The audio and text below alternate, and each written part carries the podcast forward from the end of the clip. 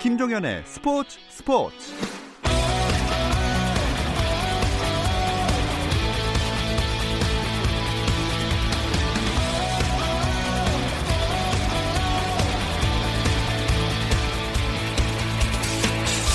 스포츠가 있는 저녁 어떠신가요? 아나운서 김종현입니다. 수요일 스포츠는 NBA 이야기 조선의 느바와 함께하고 있죠.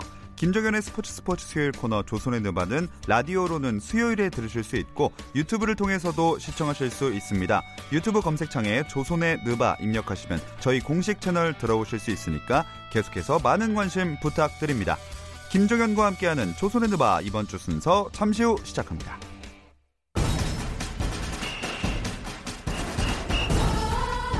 대한민국 체육인의 축제 전국체전 100주년 스포츠에서 그 감동의 현장을 함께하세요. 김종현의 스포츠.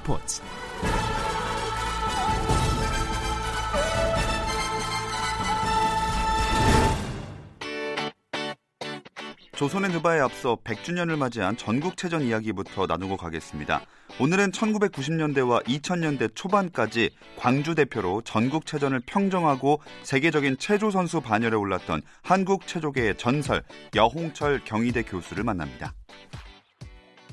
안녕하세요. 전 국가대표 체선수 여홍철입니다. 옛날에는 솔직히 종체전만 해도 어마어마했었거든요. 근데 그때는 완전 축제 분위기였어요, 진짜로. 차 없는 도로 만들어서 시민들 축제 만들고 체육대회 뛰는 선수단들 축제 만들고 이거였거든요, 진짜. 우리나라가 2014년 아시안게임 했잖아요. 그것보다 열기가 더 좋았어요. 제가 어렸을 때 기억 같은 경우는 전국체전에서 메달 따르면 카퍼레이드도 했거든요. 그 시도에서. 그냥 그 정도였는데 지금은 그런 게 없잖아요.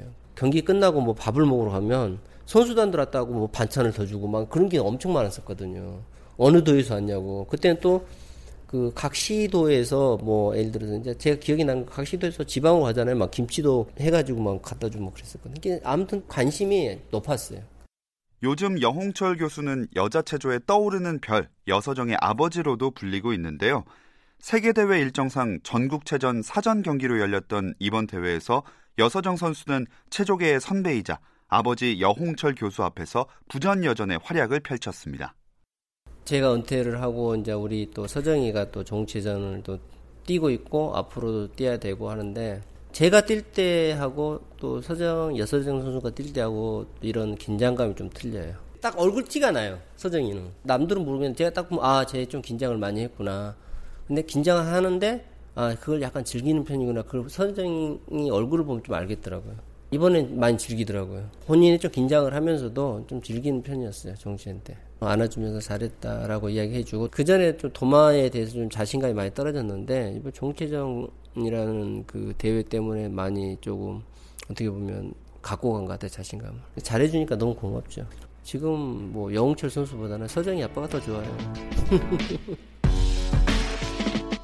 여홍철 교수는 이번 전국체전 개회식에서 전현직 국가대표 선수들로 구성된 대한민국 스포츠 합창단의 일원으로 애국가를 불러서 전국체전에 잊을 수 없는 추억을 또 하나 만들었습니다. 그래서 앞으로의 전국체전이 딸 여서정 선수를 비롯한 꿈나무들에게도 그리고 한국 스포츠에도 희망의 줄기가 되기를 기대하고 있습니다.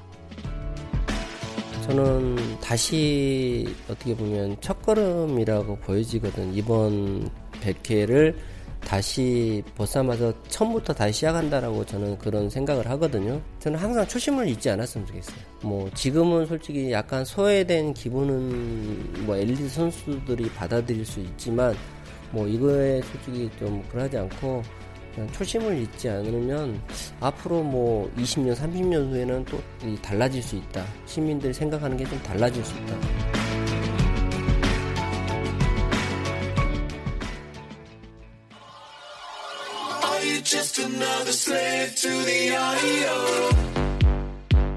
국내 유일 스포츠 매거진 라디오 김종현의 스포츠.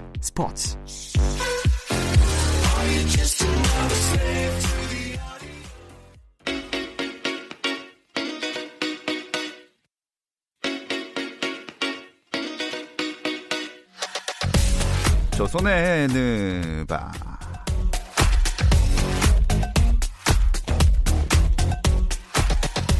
조선의 누바 오늘도 조현일 해설위원, 월간 점프볼 편집장 손대범 기자, 배우 박재배 씨와 함께합니다. 안녕하세요. 안녕하세요.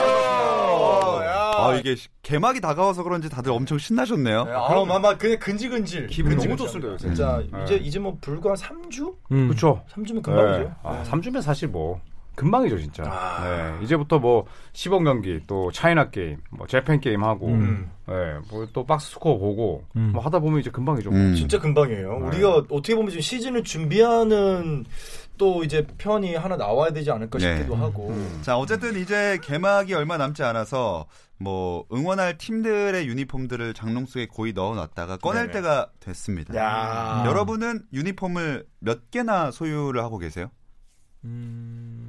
몇 개나? 저는 저지가 한 30장 정도 있는 것 같아요. 와, 진짜 많다. 근데 좀 이제 보관을 잘 해야 되는데 이제 뭐 유리 액자 같은 거 이렇게 해가지고 하고 싶은데 또 공간이 또 협소하다 보니까 저 그냥 이제 이렇게 개서 그 왜 저지 개는 법 나오잖아요. 이 번호 마킹하는 거랑 이런 팀명 이렇게 안 접히게. 그래서 그냥 그렇게만 해놓고 있어요. 저는 그냥 입고 다녀요. 보관하는데 저는 웬만하면 입으려고 갖고 다니면서. 따로 관리는 안 하고 있어요. 조현일 위원님은 입진 않으시나요? 예전에 뭐 농구할 때는 입었죠. 농구할 때도 입고 뭐 했었는데 이제 뭐 몸에 또 살도 붙고 이게 저지가 사실 살찌면 진짜 그렇죠. 맞아요. 농구는 특히나 그래서 이렇게 반팔 저지가 나온 거예요. 맞아요. 어르신들을 위해서 살찐 분들을 위해서 NBA에서 반팔 저지를 내놓았는데 실패했죠, 사실. 그렇죠. 또 핫팩 붙여놔도 빨간 것도 안 보이고. 그렇죠. 네. 박태민 위원님은 몇 개나? 저는 많지는 않은 것 같아요. 뭐 한 12-13장 있는 것 같은데 절반이 인디애나 페이서스. 그러니까 레지 밀러 저지가 한 4장인가 있고 인디애나 페이서스 이제 뭐 롱슬리브나 이렇게 자켓 같은 게 또 한 4장 정도 있고요. 르브론 제임스, 코비 브라이언트, 그다음에 이제 러셀 웨스트브룩, 시아캄. 아, 시아캄도 있습니다. 시아캄. 그러네요. 브랜뉴. 네네. 브랜뉴. 저도 주로 입으려고 사요, 근데. 주로 입고. 근데 워낙 또 옷걸이가. 그치, 이런 사람이 뭘 입혀놔서 사실. NBA 유니폼 얘기를 했는데 그 디자인의 그동안 변화 역사가 있었을 거 아니에요. 이거 좀 짚어주실 분이. 사실 NBA 유니폼의 변천사가 세계 농구 유니폼 변천사와 똑같죠. NBA가 바꾸면 다른 나라라든지 전 세계 구단들, 동호회까지도 다 트렌드를 따라갈 정도로 NBA가 스포츠 유니폼 역사를 주도했다가도 과언이 아니죠. 사실 예전 같은 경우는 뭐 과학이 발달하지 않은 시대, 또 교통이 발달하지 않은 시대에는 빨아쓰기 위해서 아주 단순한 색깔의 천을 사용했기 때문에 굉장히 무겁기도 하고 후지기도 했지만 이게 좀씩 바뀌면서 또 디자인도 화려해지고 최근에 기능성 또 얼마 전에 나온 유니폼은 뭐 하나를 클릭하면 앱까지 자동으로 연결될 정도로 굉장히 좀 첨단화를 달리고 있는 게 바로 오늘날의 NBA 유니폼이 아닌가. 스포츠 중에 이렇게 팔이 소매가 없는 유니폼은 거의 농구밖에 없지 않나요? 소매가 잘 없죠. 그렇죠. 배구 정도 제외하면 농구. 그러니까 어깨를 많이 쓰는 스포츠들 중에서도 일단 약간 그런 부분이 있는 것 같아요. 스포츠는 스포츠라는 종목 자체가 굉장히 보수성을 띠고 있잖아요. 왜냐하면 100년 전의 룰 자체가 큰 틀에서 바뀌지가 않고 그러다 보니까 아무래도 유니폼 자체도 상당히 좀 보수적으로 가는 것 같아요. 약간 이렇게 겨드랑이가 드러나는 유니폼을 이제 공식적으로 적용한다는 것 자체에 대해서 이 스포츠랑 관련된 사람들이 상당히 많은 부담을 안고 있는 경우가 많죠. 농구가 그런 거 보면 참 선도적이죠. 선도적이에요. 사실 이게 겨드랑이 보인다는 것 자체가 쉽지 않거든요.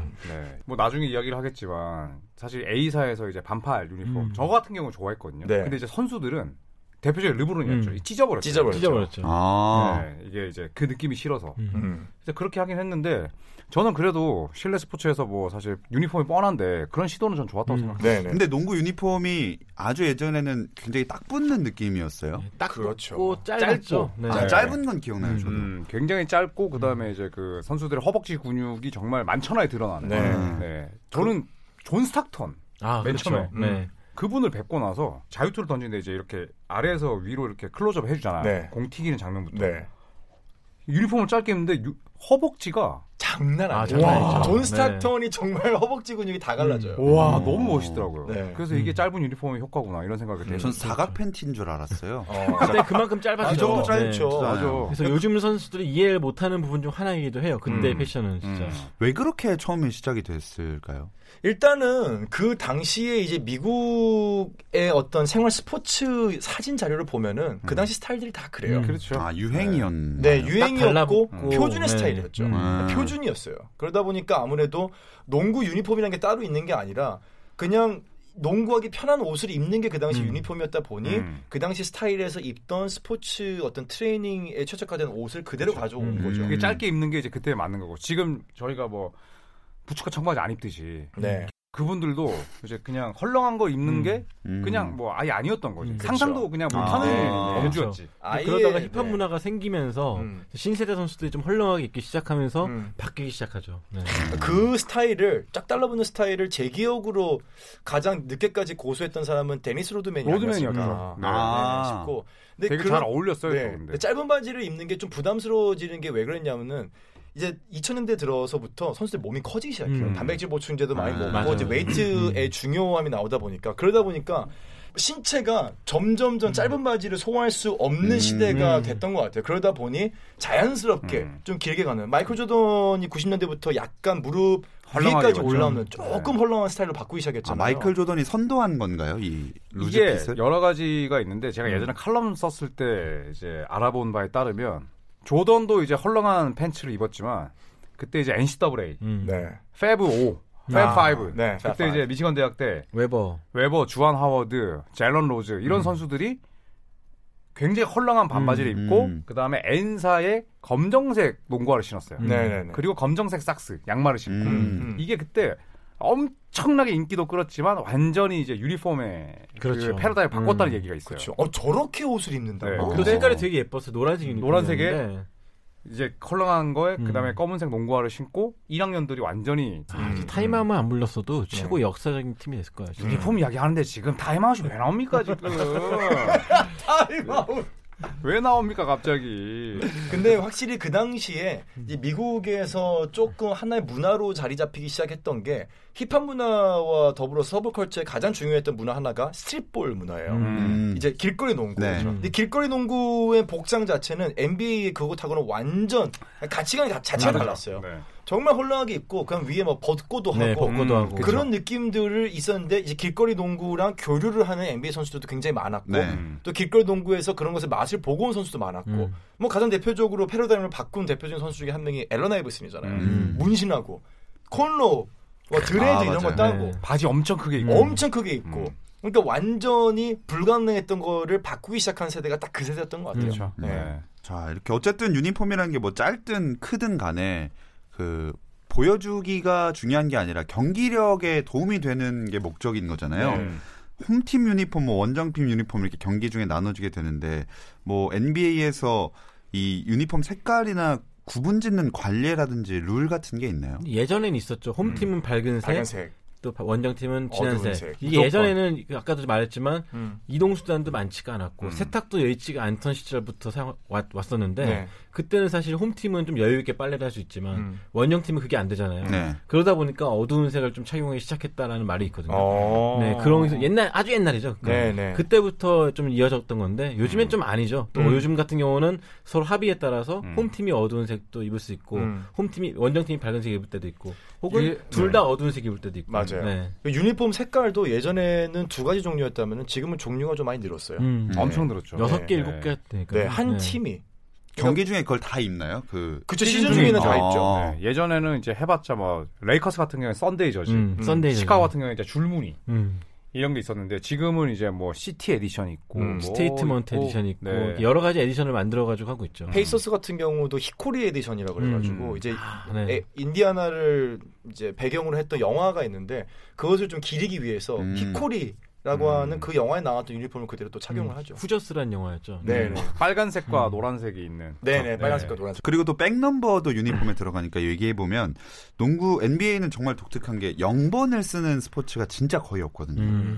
농구는 꽤 많은 것 같아요. 농구도 0번, 00번도 달고. 근데 00번은 이제 농구에서 100번으로 치는 거죠. 네. 그래서 지금은 모르겠는데 예전에 0번과 00번을 같이 못 달게 했어요. 그래서 예전에 그 시카고 불스의 로버트 페리시. 네, 맞아요. 수장 그분이 오셨을 때 원래 0번이 랜디 브라운이었는데 페리시의 이제 커리어 백넘버가 0-0번이었기 때문에 이제 랜디 브라운이 1번으로 바꿨죠. NBA 역사가 워낙 오래되다 보니까 뭐 유니폼 색깔이든 뭐 이런저런 변화가 많았을 텐데 확 뒤바뀐 그런 팀도 있었나요? 색깔이라든지 디자인 같은 게. 디자인이 확 바꿔서 욕 엄청 먹었던 구단이 꽤 있긴 한데 전 제일 기억나는 게 휴스턴 로켓츠. 94, 95 시즌까지는 약간 빨간색에 노란색 글씨 그런 게 있었는데 네. 갑자기 로켓트가 올라가는 그런 이상한 이미지를 넣으면서 맞아요. 엄청나게 욕을 많이 먹었죠. 그러니까 그때가 90년대 중반이 그게 유행이었어요. 네. 네. 휴스턴은 진짜 되게 우스꽝스러운 로켓트. 그다음에 토론토는 공룡. 그리즐리스는 곰. 디트로이트는 이상하게 말. 네. 유타는 그 로키 산맥. 이런 거 했었거든요. 그렇죠. 덴버도 산맥 막 이렇게 해가지고 그때 별로 반응이 안 좋았죠, 사실. 근데 지나고 보면 저는 그때가 더 예뻤던 것 같아요. 클래식하다는 느낌이죠. 요즘에는 그런 평가도 듣고 있는데 요즘은 그냥 글자만 레터만 그냥 하잖아요. 맞아요. 근데 그게 더 그때는 좀 도전적인 실험을 좀 많이 했던 것 같아요, 실제로. 뭐 이것저것 더 해봐도 사실 보는 나중에 욕을 하더라도 보는 재미가 지나고 있으니까. 나니까 또 되게 옛날에 그리울 때도 있고 클래식하다는 느낌도 들고 좀 그런 것 같아요. 그 당시가 이제 NBA가 가장 확장을 많이 하던 시기인데. 어떻게 보면 팬들을 끌어들이기 위한 좀 친숙한 이미지를 넣기 위해서 그런 어떤 이미지화를 시켰던 거 아닌가 싶기도 해요. 얼마 전에 야오밍 이제 중국농구협회 회장이 그런 얘기를 했대요. NBA, CBA 그 중국리그 팀에 대해 전체적으로 통보를 해가지고 너네 로고 다 바꿔라. 너무 옛날 거다. 얘는 그 CBA 팀 같은 경우 대표면 보면은 상징이 호랑이, 뭐 새, 사자 그런 거거든요. 그쵸. 근데 그 이미지가 되게 투박해요. 그러다 보니까 좀 팔릴 것 같은 느낌이 안 주거든요. 뭔가 산수화 느낌 날 것 같아요. 네, 그래서 CBA가 더 발전하기 위해서는 일단 젊은 층한테 어필해야 되는데 그러려면 로고부터 바꿔야 된다 해서 지시를 내렸다 그러더라고요. 딱 다 바꿔라. 네. 그럴 정도로 로고나 디자인 같은 게 좀 많은 좀 영향을 준다고 보는데요. 네. 당장 야오밍이 루키 시즌 때 그 우스꽝스러웠던 그 유니폼 입고 뛰지 않았어요. 그렇군요. 이렇게 유니폼이 뭐 라이트 팬들한테는 디자인 예쁜 게 진짜 구매 욕구를 좀 불러일으키는 그런 매력도 있는 것 같아요. 그렇죠. 네, 그래서 이번 주 조선의 드바 주제는요. 어허. 조선 두 분이 생각하는 NBA 최고의 유니폼은? 최고의 유니폼. 이거 너무 쉽다. 주관적이잖아요, 사실 근데 좀. 그렇죠. 네. 약간 개인의 의견이 충분히 더 반영될 수 있는. 제가 할게요. 저는 한 번도 바뀐 적이 없습니다. 뭐가요? 제가 좋아하는 유니폼, 제일 최고의 유니폼이라고 생각했던 게, 네, 저는 시카고 불스, 레드, 강렬한 레드, 강렬하다. 시카고 불스 이 시불 중에서도 흰색이 아닌 빨간색, 주문이도 아닌 그 오리지널 빨간색. 시카고 불스는 보스턴이나 레이커스처럼 거의 유니폼 디자인을 안 바꿔왔던 팀이죠. 그래서 시카고 마이클 조단과 함께 뛸 때는 뭐 전 세계적으로 가장 많이 팔렸고, 가장 많은 이들이 입고 싶어했고, 또 지금도 많이 팔리고 있는. 그런 전통적인 최고의 히트 상품이 아닌가. 옛날 해태 타이거 좋아하셨겠는데? 기아 자동차. 그때 다 빨간색이었잖아요. 기아 좋아했죠. 기아. 네. 왜냐하면 그런 분석도 있잖아요. 네. 빨간색 같은 유니폼으로 이제 강렬함을 상대 선수에게 심적인 부담을 준다. 그게 최고가 빨간색이라는 얘기가 있더라고요. 네. 그렇군요. 그러면 시카고 불스의 유니폼도 디자인이 조금씩이라도 변한 적이 있을 거 아니에요? 처음엔 시카고로 써 있었죠. 네. 필기체 스타일로. 근데 좀 조단이 데뷔한 다음에 한 86년, 7년쯤 지나면서 불스라고 크게 새겨졌죠. 네. 그러면서 이게 좀 오랫동안 갔었고 또 최근에는 이제 스트라이프도 있었고 중간에 또 여러 가지 디자인이 좀 진화가 되긴 했었는데 기본적으로 가장 유명한 디자인은 역시 조단이 뛰던 시절에 불스가 대문자로 새겨진 것, 그렇죠. 뒤에 이름도 빨간색으로 새겨진 것, 제일 인기가 많았죠. 제일 개인적으로도 그 시절의 유니폼을 좋아하시는 제일 좋아하고요. 자, 그럼 조현일 위원님은요? 저는 녹색의 대명사. 녹색. 저는 바스턴 셀틱스로 하겠습니다. 바스턴 셀틱스 아닙니까? 저는 왜 보스턴을 했냐면 이것도 이제 시카고 불스랑 똑같아요. 시카고 불스와 더불어서 저지 디자인 한 번도 안 바뀌었습니다. 네, 그리고 방금 말씀하셨던 밀워키, 또 원주 DB 이 보스턴의 녹색과는 결이 달라요. 그쪽 녹색들은 좀 촌스러워 약간. 무슨 녹색이죠? 정확하게 명칭? 퓨어 녹색? 퓨어 녹색. 약간 좀 밝죠. 네, 좀 가벼운, 좀 라이트한 느낌의 녹색이죠. 그러니까 그 어떤 팀도 보스턴의 녹색을 못 따라요. 이 색감을. 네, 그리고 저지 디자인도 뭐 이제 예전에는 원정에서는 이제 보스턴, 홈에서는 셀틱스. 네, 그리고 또 이제 원정 색깔이 또 녹색이잖아요. 네. 근데 그 녹색이 미러키 같은 경우에 이제 크림색을 사용해가지고 약간 좀 밝은 색깔이고 약간 유약해 보여. 샬럿 같은 경우에는 무슨 늪 같아, 늪. 네, 근데 보스턴은 아, 뭔가 약간 그 에메랄드 캐슬 같은 느낌? 네. 에메랄드 캐슬. 그래서 제가 이걸 찾아보니까 이제 스포츠 일러스트레이티드에서 발표를 했습니다. 작년 11월에. 그래서 올타임을 발표를 했는데 보스턴이 3위입니다. 그런데 보시면 뭐 4위가 덴버 해가지고 과로 1982년부터 93년까지 입었던 유니폼. 그 다음에 또 5위가 포틀랜드. 뭐 6위가 골든스테이트 현재 이렇게 나오는데 보스턴은 그냥 all이라고 되어 있습니다. 안 바뀌었다는 거죠. 근데 3위잖아요. 3위입니다. 네, 1, 2위도 얘기 안 할 거예요. 아, 네. 화내지 마시고요. 화나지 시카고랑 레이커스겠지. 뭐야, 똑똑하다. 야, 2위가 시카고고 그 다음에 1위가 아까 손대범 편집장 말씀대로 1986년부터 현재까지가 나와 있어요. 시카고 불스. 그리고 1위가 레이커스인데 1978년부터 99년까지 유니폼. 아주 과거의 아시죠? 폰트가 되게 맞아요. 네. 거기까지가 지금 레이커스의 1위. 폰트도 진짜 중요해요. 맞아요. 폰트가 중요하죠. 네. 네. 그래서 저는 녹색을 가장 잘 활용했던 팀하면 보스턴하고 시애틀 두 팀 꼽고 싶은데. 네. 보스턴은 약간 좀 칙칙하잖아요. 너무 늘 보스턴 약간 그 칙칙하다고? 뭐 슬램덩크에서도 많이 좀 이렇게 이미지를 차용을 했었잖아요. 뭐 코트나 유니폼이나 이런 느낌들 좀 굉장히 점잖은 그리고 견고한 느낌이 좀 있죠. 올드, 네, 약간 좀 올드한 느낌이 좀 있죠. 그럼 제가 역으로 한번 우리 종현 아나운서에게 질문을 하겠습니다. 예. 시카고 불스 유니폼과 보스턴 유니폼이 있다. 이 두 개 중에 하나를 골라야 된다. 아, 저는 정하고 왔어요. 사실 저는 진짜. 네. 어디에 지금 딱 보는 눈빛이 나야. 아, 저는 보스턴. 그치. 왜다 색감이. 이게 그리고 원래 인간 안구 건강에 좋은 게 또 녹색이에요. 아, 맞아. 네. 보기 편하려면 좀 이제 두 유니폼이 좀 차이는 있어요. 하나는 동물이고 하나는 식물입니다. 상징이. 셀틱스는 세이클로버가 이제 상징이고. 얼마나 평화적이에요. 네, 약해 보여. 축구도 있잖아. 저희 스코틀랜드. 이제 둘 다 일단은 좀 상받는 느낌이 있고 또 이제 초록색. 이게 원색이잖아요, 둘 다. 빨간색과 초록색. 또 그런 차이도 있고. 이제 셀틱스 같은 경우는 최근 들어서는 이 켈트족을 좀 형성한 건지 어떤 이제 중점볼을 쓰는 아저씨가 기억에 나와 있긴 한데 그래도 둘 다 추구하는 바가 완전하게 다른 좀 달라. 네, 그런 느낌은 좀 있어요. 그리고 도시도 좀 대조적이고. 네. 아, 근데 색깔이 워낙에 진짜 대비되는 느낌이라 좀 더 강한 대비가 되면서 좀 재밌는 선택이 될 것 같은데 이 유니폼들의 워낙 다른 느낌이니까 진짜 잘 어울렸던 뛰었던 선수들은 누가 있을까요? 그러니까 저희가 꼽은 팀에 그 유니폼을 저는 뭐 입고 따로 설명할 필요가 없죠. 조던, 키펜, 로드맨 세 선수가 가장 잘 어울렸다고 생각해요. 저는 역시 뭐 제가 제일 좋아했던 폴피어스, 또 케빈 가넷, 그리고 또 뭐 저는 래리 버드. 그렇죠. 곳으로 올라가면 래리 버드, 뭐 빌 러셀 이런 분들도 굉장히 밥 쿠지도 잘 어울리셨고. 네. 저는 사실 최근 들어서는 고든 헤이드워드가 그렇게 잘 어울린다는 생각이 들더라고요. 아, 그렇죠. 개인적으로는 사실 유타 재즈가 그렇게 어울렸다고 생각을 했는데 막상 가서 입혀놓으니까. 뭐야. 역시 잘생겨서. 패완어리다. 패완어리 잘생겨야 돼요. 잘생기고 약간 이제. 또 버드 느낌도 좀 나고. 그러니까 외모가 아니라 그냥 이제 백인스타고 하니까. 그렇죠. 네. 아, 갑자기 박재민 의원님이 저희가 시아캄 빨간색 유니폼 봤잖아요. 초록색 느낌도 한번 궁금하긴 한데. 아, 초록색이 훨씬 잘 어울리겠다. 제 초록색 입으면 난리 납니다. 자, 그럼 이제 선택을 한번 들어볼게요. 조소원이 생각하는 NBA 최고의 유니폼은 자, 보스턴 셀틱스냐 시카고 불스냐. 우리를 열광시켰던 90년대 최고의 선수는 시카고 불스 마이클 조던이었고 그 90년대 NBA 흥행 그 사이에는 보스턴 셀틱스는 이름도 내밀지도 못했습니다. 진짜로.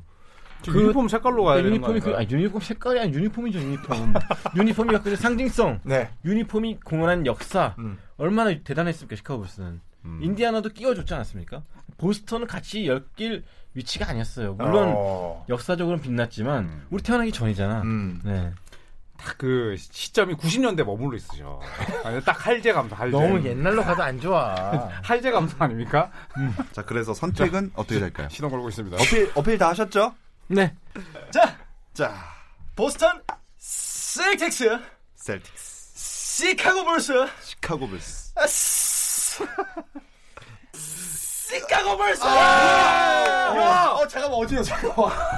산소 부족. 어지러워. 시카고 불스! 얼굴이 시카고 불스 색깔이 되셨어요. 시카고 불스입니다! 예. 스스로 너무했어. 너무 힘을 많이 줬어. 그리고 여기 뇌에 산소가 많이 컸어. 컵기를 너무 많이 썼더니 이거 어지럽네요. 와, 시카고스라고요. 네, 이 얘긴 재미는 있었어. 하지만 네. 감동을 주진 못했지. 아, 이게 야, 뭐, 드라마 명대사 같다. 제가 그것도 신발끈 매면서 딱 하나의 기준을 생각을 해봤어요. 예. 과연 그러니까 우리나라 사람들 기준으로 얼마나 더 많은 이미테이션이 생겼느냐. 짭짭. 예. 시카고 불스가 저는 역대급이라고 생각합니다. 심지어 최근에는 연료 첨가제도 이제 요 한번 원샷? 네. 그 상표권 분쟁이 지금 걸렸잖아. 이거 그러니까 따라한 거다. 시카고 불스 거를. 그런 얘기도 있었던 거를 여러 가지 종합을 해 보면은 아무래도 시카고 불스가 조금 더 최고 유니폼이 또 요즘 시대에 언급하긴 그렇지만 슬램덩크도 어차피 유니폼이 시카고 불스 색깔이죠. 네. 정말 90년대. 네. 90년대에 딱 머물러 있네요. 근데 그거는 시카고 불스가 잘했기 때문에 아닐까? 유니폼이 예뻐서라기보다. 그렇죠. 먼저 성적이 좋았고 인기가 높았기 때문에 시카고가. 보스턴도 마찬가지죠. 그러니까.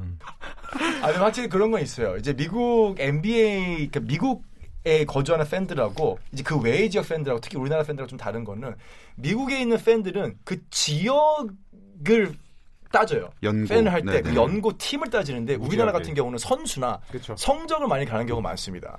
그러다 보니까 시카고 불스가 분명히 90년대에 엄청난 상징성을 가지고 있는 거 맞죠. 네.